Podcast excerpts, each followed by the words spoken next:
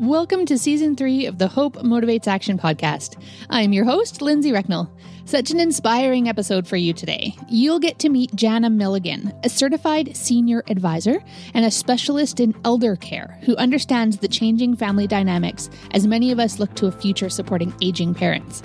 Jana shares her advice for communication between ourselves and our parents, as well as what important questions to ask any caregivers engaged in the support of your family. We also talk about hope how the future can be better than today when we consider both the physical and emotional needs of our parents, and as importantly, for ourselves. I have to tell you also that I messed up in my introduction of Jana at the beginning of the episode. I called her the wrong name. I eventually get it right, but didn't notice at the time. So sorry, Jana. If you're interested in any of the books, resources, and tools I mentioned in this episode, all the links you'll need can be found in the show notes of your favorite podcast player, or head to the blog and pod page of my website at expertinhope.com and you'll find them all there too. I truly believe that the future will be better than today by taking action over the things we can control. And conversations like this really reinforce that hope. So, without any more delay, let's get to it.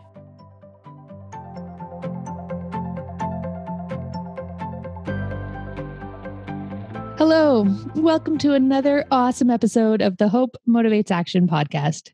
I'm your host, Lindsay Recknell, and I would love to introduce you to Jane Milligan this morning.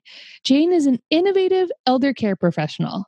She's also an entrepreneur and a coach, and she is passionate about advocating for older adults. I cannot wait to hear this conversation because more and more of us are going to um, come into the situation where we are caring for our older parents as well as our older kids um, and and find ourselves in a in a situation where we're going to need to employ our hope in all the situations. Jane, Jana, it is so wonderful to have you here today. Thank you, Lindsay. I'm so happy to be here. I would love to hear more about your story and how you got into this work. I mean, this is very clearly you're operating in your zone of genius in this work. Yeah, yeah. So it's been a, a kind of a long journey. Um, and actually, it started when I was in high school. Surprisingly, uh, I grew up in a, a, Northern Ontario town and I volunteered at a nursing home. And it was the best experience of my life. I loved it. I loved it so much that when my parents couldn't drive me, I would take three buses, three city buses to get there because it was in technically another little town. Um, but I loved spending time with the people there and playing cards and just listening to their stories. So that was kind of the seed that was planted. And then I kind of went, you know, away from that as we often do and had a family um, and then when i went back to school i had a great professor who had us really tap into what our passion was and really use that to define what our career would be. And when i when i really tapped into my passion i knew it was working with elders. So i got my bachelor's and then my master's in healthcare administration and became a certified senior advisor and worked in many different capacities of elder care. Um, and nothing quite satisfied that inner yearning and that passion uh, until last year when I decided that really what I thought would fulfill the passion was being able to serve elders on my own terms and what I felt that looked like. And what that looked like is a very whole person approach. Our industry in the US, and I, I, I know it is in Canada as well, is very fragmented. And I wanted to give people one point of contact um, for families to kind of help them navigate all the things they're going to encounter uh, as their parents age. So I started a year ago, and it's been the ride of my life ever since. Entrepreneurship, the definition, the ride of your life. yes, very accurate. yeah, you are so right. You are so right. Um, I love that this started so early for you. The fact that you had this, you know, teacher who encouraged you to to choose a to choose a profession based on your passion. I feel like that's got to be unique. Yeah, yeah. I, I think that, you know, I had the advantage of going back to school um, once my kids were older. So it was probably my bachelor's was probably 10 years ago. Um, so I think they professors had have started to come into that realization that that our lives are holistic, that you can't just have a career because you make good money and that's a separate part of your life, that whatever you're doing also needs to fulfill you. Um, so I think kids today, when they go to school, get a lot more of that holistic sense than when maybe if you're in your 40s and you went to college in the in the 90s it was much more get your degree get a good job and do that for 40 years then retire um, so I, I, am really fortunate that I got my education after I had some life experience um, and was able to kind of choose what resonated with me. I think that's very very cool. I um I love. I, actually, I was talking to my auntie last night, and she we were talking about um, two of my siblings have gone back to school in their late thirties. In fact, my brother in law will be 41 by the time he graduates or 42 or something. And how that's kind of common now is is we have opportunity to go to school at all the years. Yep. did you did you find any i don't know resistance from anyone on wow you're so old you're going back to school. What are you thinking? You know? Because um, i know it's a it's a it can be a mindset thing. Yeah yeah. I think to be honest, you know, so my brother is still in Canada and he went back to school older as well. And I do think there's a difference between Canada and the US in that respect. In the US, there are a lot of programs that are designed for adult learners. Um, you know, for instance, I worked full time the entire time I went to school. And some of my work was online, some of it was in this kind of cohort model where you kind of had other professionals in a small group who could hold you accountable and push you through. Uh, it, it, it's a different model of learning than when than a traditional university, and I think that really helped me as well. Um, my brother, as far as I know, in in Ontario anyway, he didn't really have that option, um, so he had to take some student loans and quit his full time job and kind of matriculate as a normal student with a lot of younger people. And that was really challenging for him. I bet that, yeah, that would be a mindset thing. But, and good on him for clearly he had the agency and the motivation to want to do that, right? To, to sort of push through all those things anyway.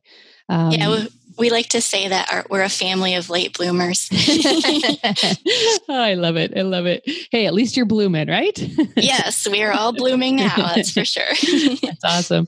Um, it sounds like with your with your education, it gave you opportunity for balance, and I feel like that's got to be something you teach in in your work now. Um, you know, you talk about a holistic approach to aging, and I feel like sort of harmonizing all the different aspects of life would be really important in that work.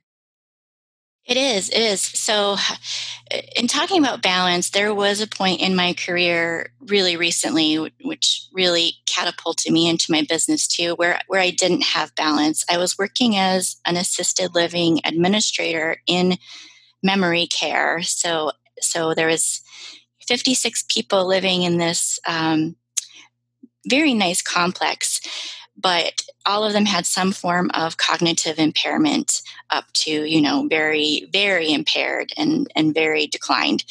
Um, and i found myself loving those individuals so much that i lost that balance. I was giving too much to that facility. I was there sometimes at one two in the morning if someone was on hospice. All all to my own fault. It was it was driven by me. I had very supportive staff. I had a system that I could have used, but I felt compelled to be it all and do it all. Um, so I, I lost that balance, and that's that really factored into my business because I know that that's what children of aging parents are feeling too. They're balancing so much uh, that they lose they lose that hope. They lose that sort of groundedness. Um, so when I quit my job, I spent a good two months working on myself first. And not everybody has the luxury of being able to do that.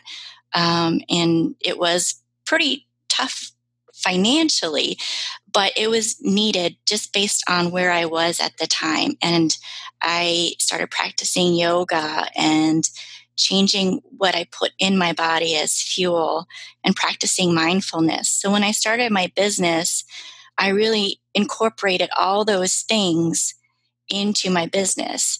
And it's it was a shift from my personal philosophy earlier. I used to tell my staff, um, you know, Jane is 91. Let her eat cake for every meal if she wants to.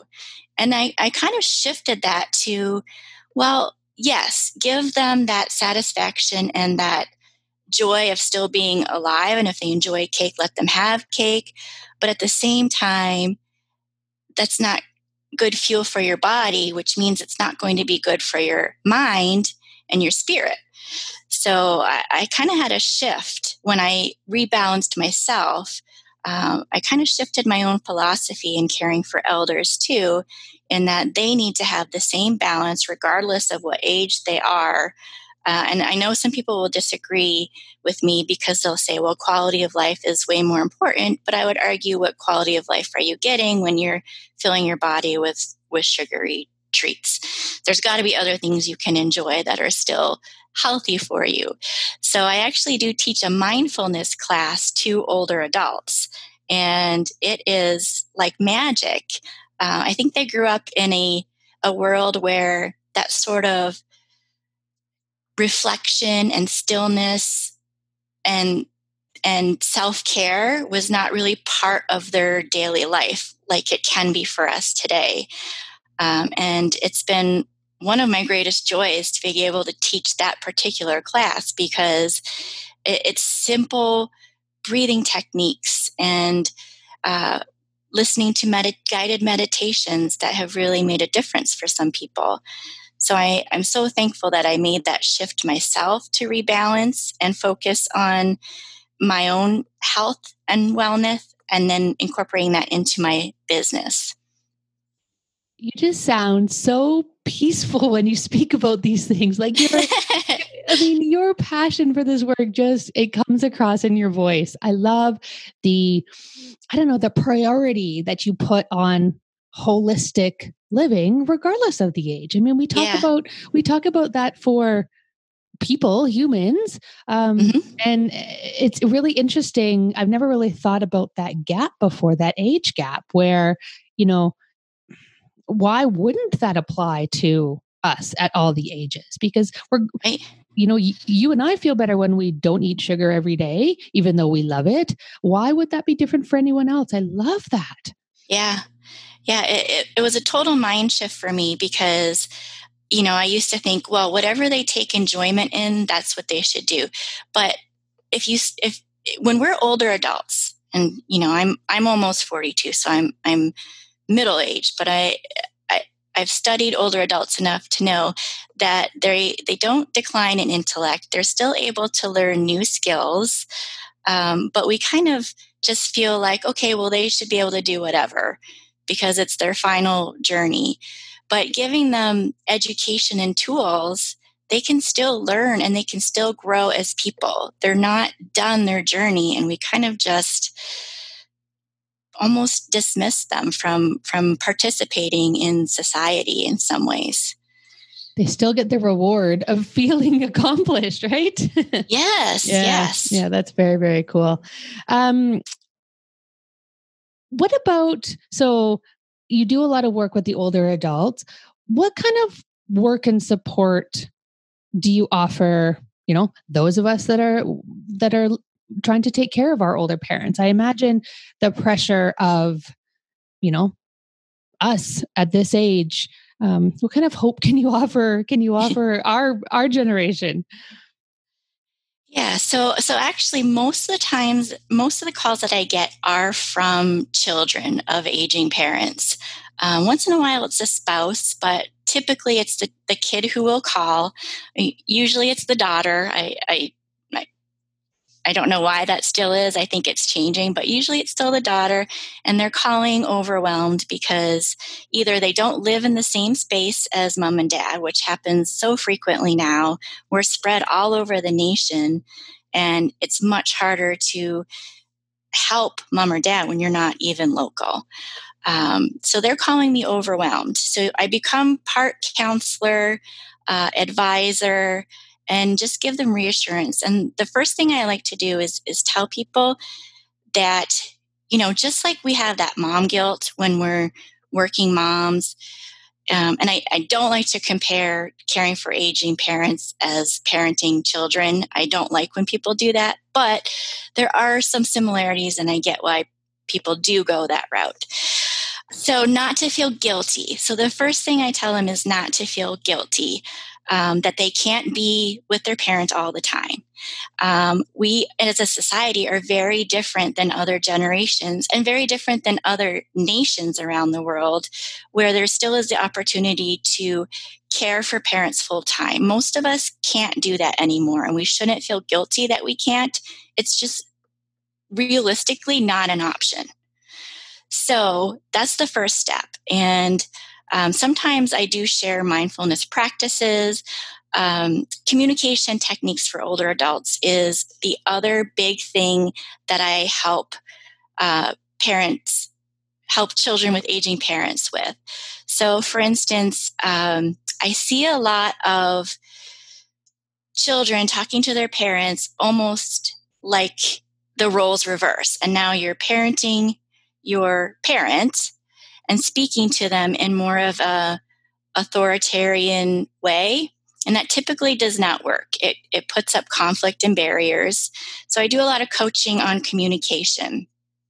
And one of the ways i love to do that is to educate them on the stages of development that older adults are still going through. So we talked about how older adults can still learn. They can still get that sense of satisfaction from accomplishing a goal um, and they're actually still going through some stages of development, which are called control and legacy.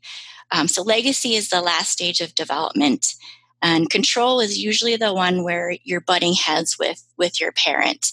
Um, your parent is desperately trying to maintain a sense of autonomy and still be a contributing individual to society. And when you have those conversations about whether they should still be driving, whether they should downsize their home, whether they should move into a facility, if you look at it from their context of this control and how they're they're they still want to be a functioning part of society, it can reframe how you have that conversation and really can help guide it to be a more profitable interaction with your parent. So, so for instance, if you if you approach them like, "Dad, you just can't drive anymore. Give me the keys," that's not going to go over very well. But if you understand that that vehicle and those keys represent one of the last feelings of independence that that person has, it can reframe that conversation to be more meaningful. You can even tell them that you understand how difficult this is um, you can come up with a plan where he can still have that independence of getting where he needs to go by other means. So it, it really helps to alter that approach and having those conversations with your parents. So that's another huge way that that I help those parents and give them hope, those kids, and give them hope again that it that there are all the alternative sort of options in dealing with this because like you say we've never been the kids of aging parents before, the same way that they've never been aging parents, right? And right. And, and I really liked what you said about about shifting shifting the perception because uh, it's not a role. It shouldn't be a role reversal, as I understand it. Right? right? Those are they're still your parents, and and they still you know know best what's best for them the same way that we as adults want to be able to control what's best for us. Um, right. Yeah, I really I, I like that uh, that idea of um, these stages of development, like control and legacy, because of course we we want to hold on to that control. That makes tons of sense to me. Yeah. And then how do you move to that legacy develop stage of development is that is what is that stage so the legacy stage of development is more when they're reminiscing on the life that they've led and what sort of what do they want to leave behind so um, in this stage the this can be a very beautiful stage for families a lot of reminiscing a lot of looking at photo albums uh, sometimes during this phase uh, children will realize a lot of things about their parents that they never knew. Uh, this happens with grandparents too. You know, like for for me, I can remember with my my grandma, her sort of telling me about growing up in Scotland, things that I never knew about her before. Um, so some of these things become unlocked in them as they're trying to to kind of instill it in the younger generations um, and sort of inform some some of their kids' um, life before they leave. So it, it's very interesting. A lot of times during this phase, um, like so in, in the nursing home, we would have these classes where we'd put together celebration of life books um, and really help people walk through what sort of legacy they wanted to li- leave, and not financially or legally, but what sort of um, message did they want to leave communicate to their to their family it sounds like communication is kind of key to this whole thing it is communication is definitely key communication and then just understanding uh, perceptions you know the other thing I, I love to tell people is think about our society and how especially Western civilization, how we view aging. It's a very negative thing. Um, you know, and, and even even number wise, you know, like so we're coming into an election in the US and some of the candidates are quote unquote old. And we're talking what 74 and 75. Uh, I plan to still be working when I'm 74. You know, I, I, I think we have this very negative view of aging, and we tend to dismiss people that are over 65 as no longer able to contribute to society. So you have all these things weighing on older adults. Uh, and I think ageism is going to become the next really hot topic, the way we view aging. In fact, 65 to 75 year olds in the US anyway are still the single biggest contributor to our economic development. So here we are as a society thinking that they can no longer contribute anything, but the reality is they're the biggest contributors to the welfare of our, our economy right now. So it's changing people's perception and communicating that, and then finding ways to communicate as families so that we can navigate this tricky area the best way. I know I we talked about this a bit off air before before we even started the recording, but you are doing incredibly important work. Um, you know, I I often think about um, as we go through our lives the new experiences that we're going to have, and and sort of count on count on others to mentor me, um, others who have come before me to be able to mentor me when I get to these scenarios. But what I think I'm hearing from you is this is really new for all of us. Like nobody has really been in this place before um, you know to to a have a population an older population as large as the one that we have right now where you know uh, there's you know people at over 65 are still the biggest income economic generator for us. That's never happened before. And our our mindset shift our perception shift and and that desire for a shift to more towards more positive thinking um, around how we age is all brand new. How do you give hope to to our communities that we're that we will be able to handle it well? So I think this is the most exciting thing is because you're starting to see so much innovation and people talking about older adults and aging in a different way. Um, so I think it's actually very hopeful that this aging, they call it the aging or gray tsunami, is happening because it's forcing us to have these conversations that frankly should have happened a long time ago. Um, and, I, and there's never been a, you know, a, a a scenario in either of our nations where we haven't been able to overcome. So um, I, I actually think the hope comes from the fact that we're having these conversations now and that we can come up with solutions and ways to communicate um, for the future. Making the future better than it is today. Yep, absolutely. Do you see hope in the nursing homes and the retirement homes that you hang out in, you spend time in? Oh, that's a good question. So, you know, I I actually thought I was going to become a nursing home administrator. I I was up to so in, in New York State and in most states here to become an administrator you have to do an internship and I was really I was about to start my internship and I I backed out last minute. Um, I I don't see a lot of hope. I see for 10 years, different organizations trying to change the culture of nursing homes. And I think that it's been ineffective. And I think it's ineffective because the system itself has to change. Um,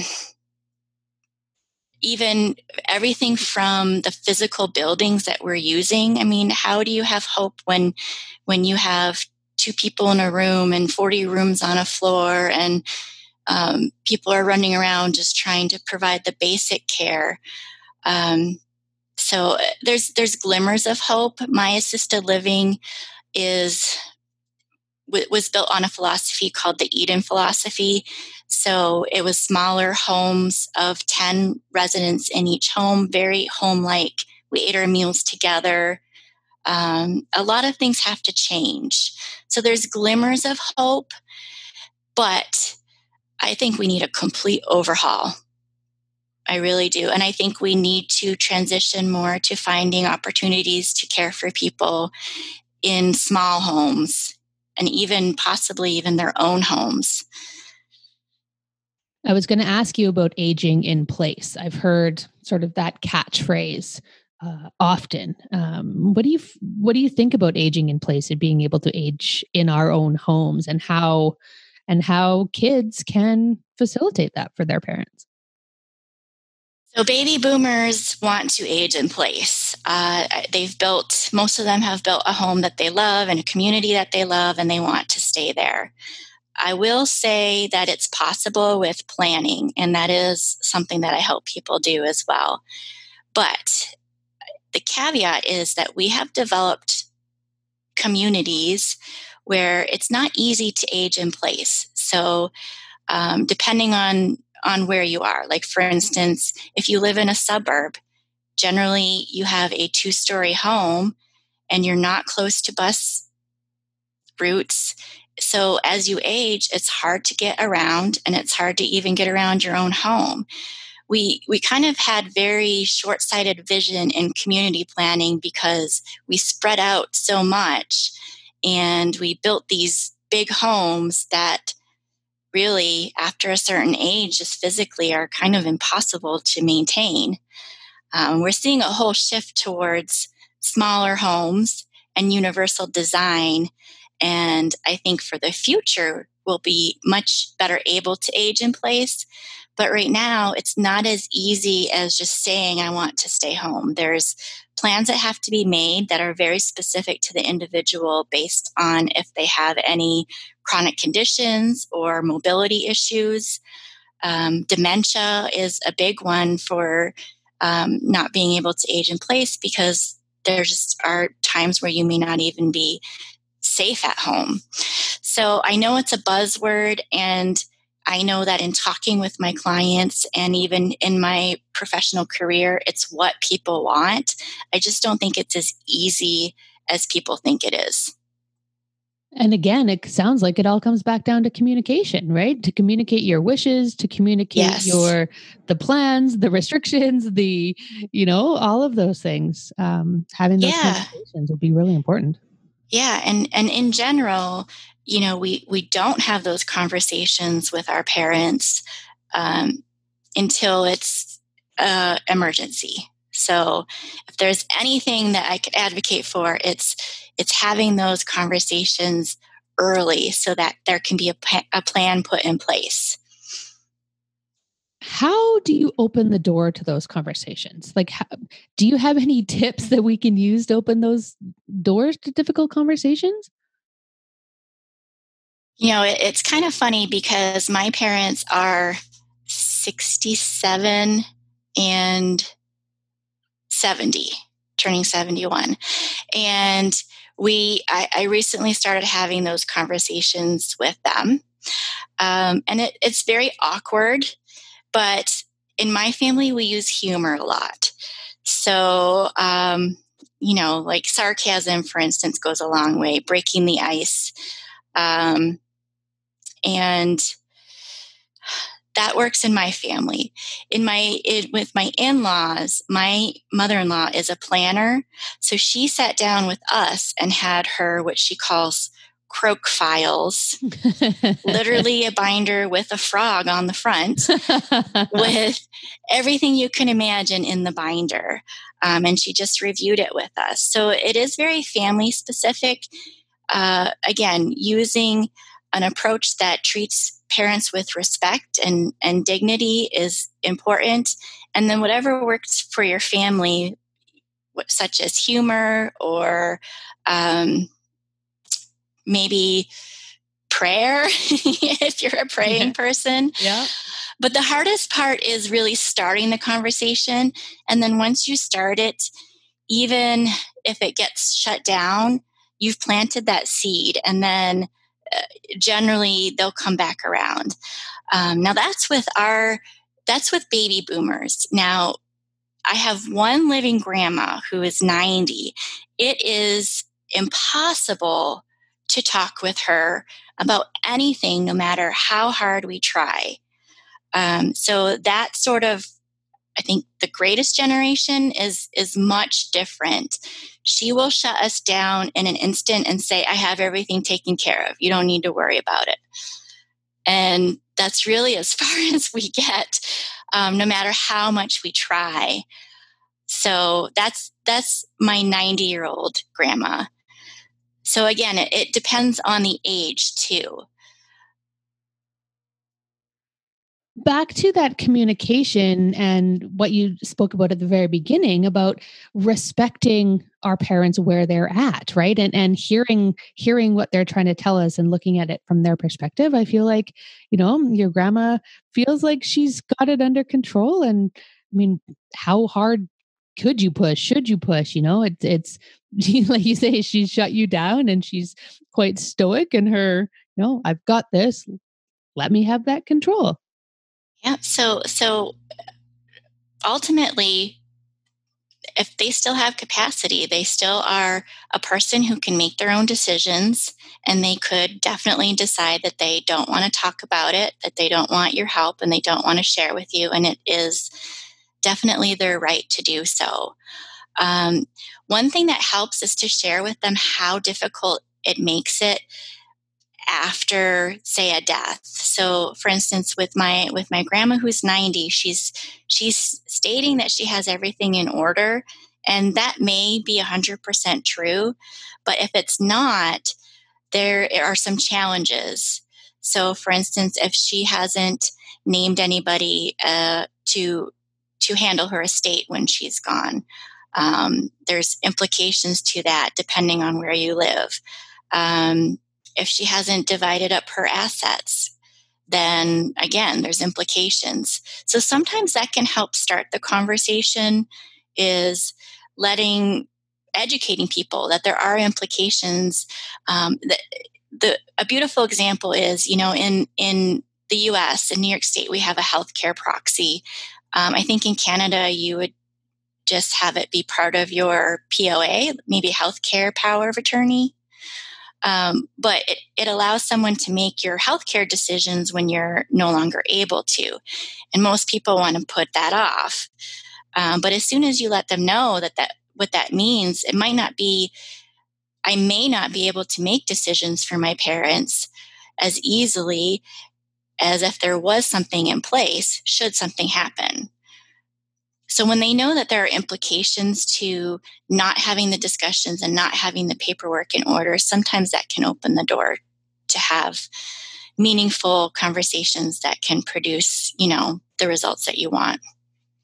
That's really great advice. I like um, making it personal and connecting it to something that's really important to them, which goes back to that legacy piece, I imagine. Yeah, that's really great. Um, yeah. Jana, the last question I always ask all of my guests is what gives you hope? Oh, what gives me hope? There are lots of things that gives me hope, but I have to say the the the joy I receive when I get a card or a letter, um, and most importantly, hugs from from older adults, um, gives me hope. Uh, I make a difference, and every time I make a difference for one person, I think, oh, I could do this for ten more people. Mm-hmm and it gives me hope. Oh, that's just awesome. You are doing such important work and giving hope to so many families. Um, Jenna, thank you so, so much for joining us here today. I think you've really touched on an issue and a topic that's if it's not close to our hearts yet, um, it will quickly become close to our hearts. And you offered some really tangible, practical advice on on how to use Uh, hope to motivate action in this case. So I really, really appreciate your time and, and your thoughts. Thank you for joining us. Thank you for having me. All right. Take care and we'll talk to you again soon. All right. Thanks so much for listening to another episode of the Hope Motivates Action podcast. I truly believe that the future will be better than today by taking action over the things we can control. And these conversations really show how hope is making a difference in people's lives. If you love this episode or any episode, please go to Apple Podcasts and leave me a five star review. It's these reviews that put my podcast on the radar of others, and I'd love to keep spreading the hope in our communities in this way. You can also find this podcast on all the popular podcast players, as well as on my website at expertinhope.com. And while you're there, check out my membership program. It's called Better Than Today. This is an online membership for the person who's done with not having enough time, money, or energy in their life and is ready to integrate work and life with intention so their future is better than today. Sound like you? Awesome. Love to have you join us, so click the link on my website or in the show notes of this episode today. Speaking of the show notes, you'll find all the links and resources mentioned on this episode, so check that out as well. Again, thank you for your love and support of this podcast, for my work in hope, and your intentional focus on making your future better than today. After all, hope without action is just a wish.